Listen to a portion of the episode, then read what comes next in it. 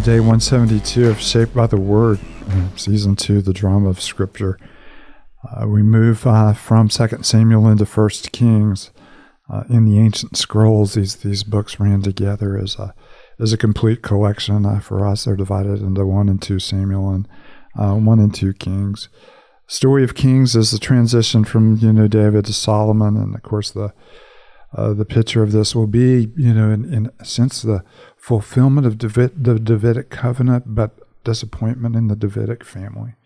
Uh, how the kingdom will be divided, and how uh, the kings that reign on the throne will um, have spotty results at best in Judah. They'll completely be alienated from God when the kingdom divides into, uh, you know, in Israel or, or, the northern or the northern kingdom. So we we see a story that is, uh, you know, waiting for ultimate fulfillment uh, and waiting for ultimate fulfillment in Christ. Uh, as we continue, it's almost a seamless move from, uh, you know, Second Samuel, uh, where David has just been judged for putting his eyes on the vastness of his kingdom, and the kingdom has paid a huge price. To receive the internal intrigue once again in David's family as uh, David's son vie for power and uh, vie for the throne, and the ultimate in- outcome of that. So uh, we pick up in uh, First Kings, you know, chapter one. Uh, before we do, David, why don't uh, you uh, lead us in prayer mm-hmm. as we offer ourselves in the moment to our Lord? Let's pray. Father, we're reminded as we as we look to your words, we look to the scriptures, and we see that not only is all of the scriptures fulfilled in Christ, but we know we are fulfilled in Christ as well. So if we uh, we ask your forgiveness for the times we've seek we, we've sought fulfillment in, lesser things, and we've turned um, to the things of this world um, to fill us, when, when rather we turn to you.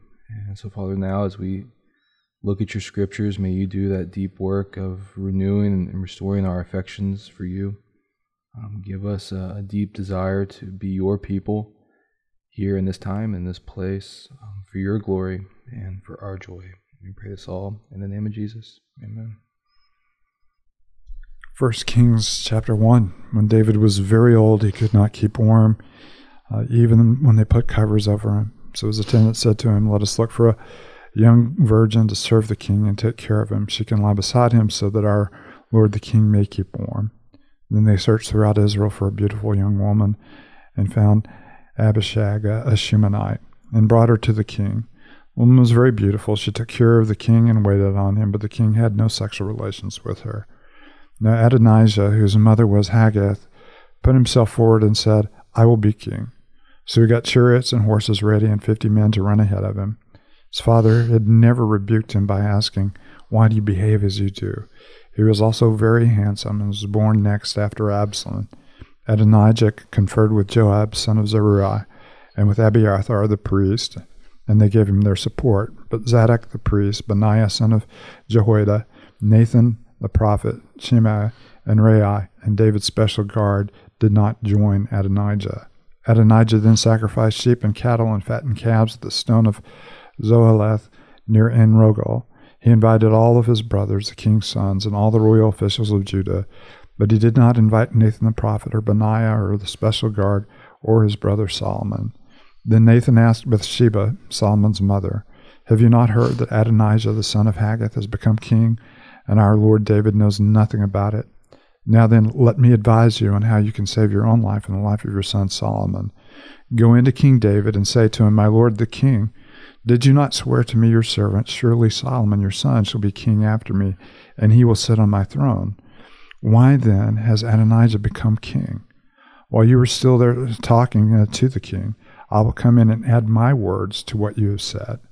So Bathsheba went in to see the aged king in his room, where Abishag the Shunammite was attending him. Bathsheba bowed down, prostrating herself before the king. What is it you want? the king asked. She said to him, My lord, you yourself swore to me, your servant, by the Lord your God, Solomon your son shall be king after me, and he will sit on my throne. But now Adonijah has become king, and you, my lord the king, did not know about it. He has sacrificed great numbers of cattle, fattened calves, and sheep, and has invited all the king's sons, Abiathar the priest, and Joab the commander of the army, uh, but he has not invited Solomon your servant. My lord the king, the eyes of all Israel on you to learn from you who will sit on the throne of my lord the king after him. Otherwise, as soon as my lord the king is laid to rest with his ancestors, I and my son will be treated as criminals. While she was still speaking with the king, Nathan the prophet arrived, and the king was told, Nathan the prophet is here. So he went before the king and bowed his face down to the ground. Nathan said, Have you, my lord the king, declared that Adonijah shall be king after you, and that he will sit on your throne? Today he has gone down and sacrificed great numbers of cattle and fattened calves and sheep. He has invited all the king's sons, the commanders of the army, and Abiathar the priest. Right now they are eating and drinking with him and saying, Long live King Adonijah. But me, your servant, and Zadok the priest, and Benaiah son of Jehoiada, and your servant Solomon, he did not invite. Is this something my lord the king has done without letting his servants know who sit on the throne, my lord the king after him? Then King David said, Call in Bathsheba. So she came into the king's presence and stood before him. The king then took an oath, As surely as the Lord lives, who has delivered me out of every trouble, I will surely carry out this very day what I swore to you by the Lord, the God of Israel. Solomon your son shall be king after me, and he will sit on my throne in my place. Then Bathsheba bowed down with her face to the ground, prostrating herself before, and I've gone into tomorrow's reading, have I not? Yes. Yeah, or seven twenty-seven. Yeah. So uh, that's just a little prelude into uh, tomorrow's, and we hope you'll join us uh, when uh, David actually makes Solomon king. But we should have uh, stopped uh, with with Nathan asking if Adonijah was really the one to be the king. Sometimes you just start reading scripture and you cannot stop. so we have a we have a palace intrigue and uh, we've already had Absalom, you know, trying to take, you know, t- take the key role. It, it naturally might have fallen to him as the firstborn, you know, of David. Uh, and then we also have now we have Adonijah. He reminds us somewhat of Absalom because he is a, a handsome young man, and, and, you also see probably the first insight into you know David's family that. Uh, David never questioned anything Adonijah did, probably never questioned anything that Absalom did. Uh, and, and so you have a pattern that's repeated. And uh, you have you know this this constant uh, ceremony that takes place whenever somebody wants to be king. The first thing you need is fifty men to run in front of your chariot, and so yeah. you got fifty men to run in front of this chariot, and uh, then you offer sacrifices and hold a big you know ceremony, a self congratulatory ceremony, and that's exactly what Adonijah has done. I think it's just kind of humorous as well that you know his father, speaking of David, had never rebuked him by saying, "Why do you behave as you do?" you know, like, and just you know, I've got some kids, and obviously that thought goes through my head all the time. How many kids do you have, David? Uh, three. Yeah. oh my gosh. Seems like so much. Why do you behave more. as you do? And, and obviously I'm ridiculous as well, but yeah. it's just funny that yeah. you know he, he, never asked that question. Yeah apparently we need to be. The question I the, the, question I was asked all the time is, "Son, what were you thinking?" Mm-hmm. And, uh, that's, so that's not a question that David asked, and, and, a big tragedy. And we've seen this. You know, this is this is not isolated to David. We've seen it, you know, in Eli and his sons. We've seen it in Samuel and his sons, and, and of course, uh, Samuel's son's behavior disqualified him from continuing to be a judge over Israel and led to the calling of the king. But the king's sons are every bit as disappointing as uh, uh, Eli's sons and Samuel's sons. And it's sad to see men who are otherwise people who have a heart for God missing uh, that part of Deuteronomy that says, you know, these commands are be upon your heart. Uh, you're to impress them you know, on your children. You're talk about them when you rise up and when you walk in the way. And, and so the, the passing on of a infectious uh, you know, faith to the next generation has been a failure of many of the men, men of God, and, and a real cautionary tale for us. Mm-hmm. We talked about, you know, as we've been kind of walking through the story together, this this reversal a lot of times where, you know, it's the younger who you know mm-hmm. God appoints over the older, or you know, you see these mm-hmm. things happening, and even here, I mean, by all kind of know, common sense standards, even earthly standards, like it, it seems like this he would be, you know, Adonijah would be the next king. I mean, he is the next in line after Absalom. He is the one who has kind of all the things put together. Even if you're looking, I mean, at this point, it just it seems like king after king is noted for, you know their stature, the way they look, they have the appearance. He's in line, A repeated theme. and, and You know how yeah, the world how the world looks at a king versus how God looks at a yeah. king. and and that's exactly what we're starting to kind of see unfold. Wow. Is the expectation is, and even reading it is, sure, this makes sense, mm-hmm.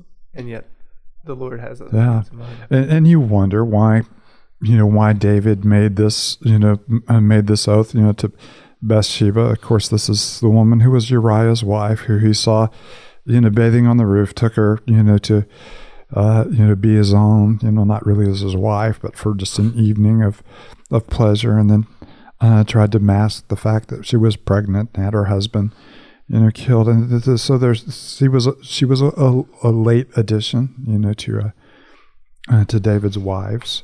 And uh, certainly there may have been that whole element of guilt in him making this promise or, uh, you know, to her in the position that she has. And also it may have been, you know, a part of why, you know, uh, Solomon and Bathsheba were left out of this celebration of the other king's sons. They may have seen that, you know, with a bit of jealousy and with a bit of suspicion, you know, as well as they knew what was going on in the in, in their father's house.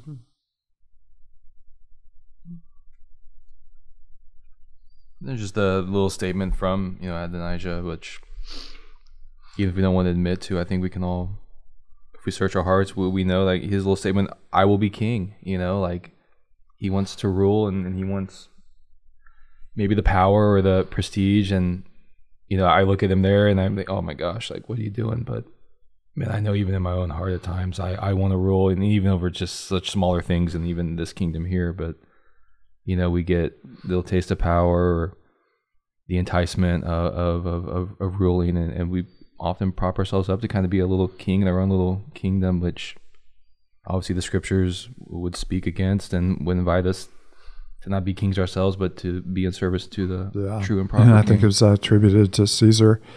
I'd say I would rather be first in the furthest outpost of Rome than second in the city of Rome. Mm-hmm. Uh, and uh, I love, you know, one of my favorite, uh, you know, poets, uh, you know, Christian poets, you know, described us. He said, "We're all like foolish puppets who, desiring to be king, lay dead and sadly crippled after cutting our own strings." And uh, we elevate ourselves, you know, to our, you know, to our detriment because we have a, a, a true king you know, who is deserving, you know, of our loyalty and who receives us with grace.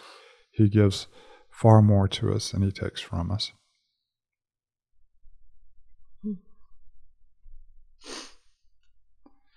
So we've already uh, bled a little bit into you know tomorrow's uh, you know tomorrow's episode uh, as, as we continue the palace intrigue uh, and uh, the decline of David and the rise of Solomon that we find in in First Kings.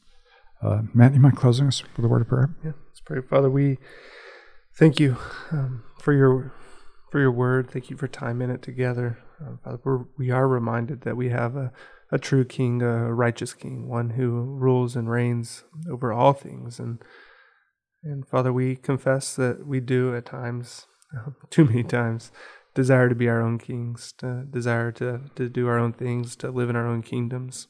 Um, and so, Father, would we we hear the words uh, of Jesus and seek first the kingdom of God and, and His righteousness. Uh, Father, would, would that be uh, our heartbeat? Um, we are your people. Um, we desire you and and desire um, the things you desire. Um, so, God, cultivate that in us, create that in us by your Spirit. And thank you that you're gracious to do so. Um, Father, we ask um, for your grace today as we live as your people. Father, be with us. In Christ's name we pray. Amen.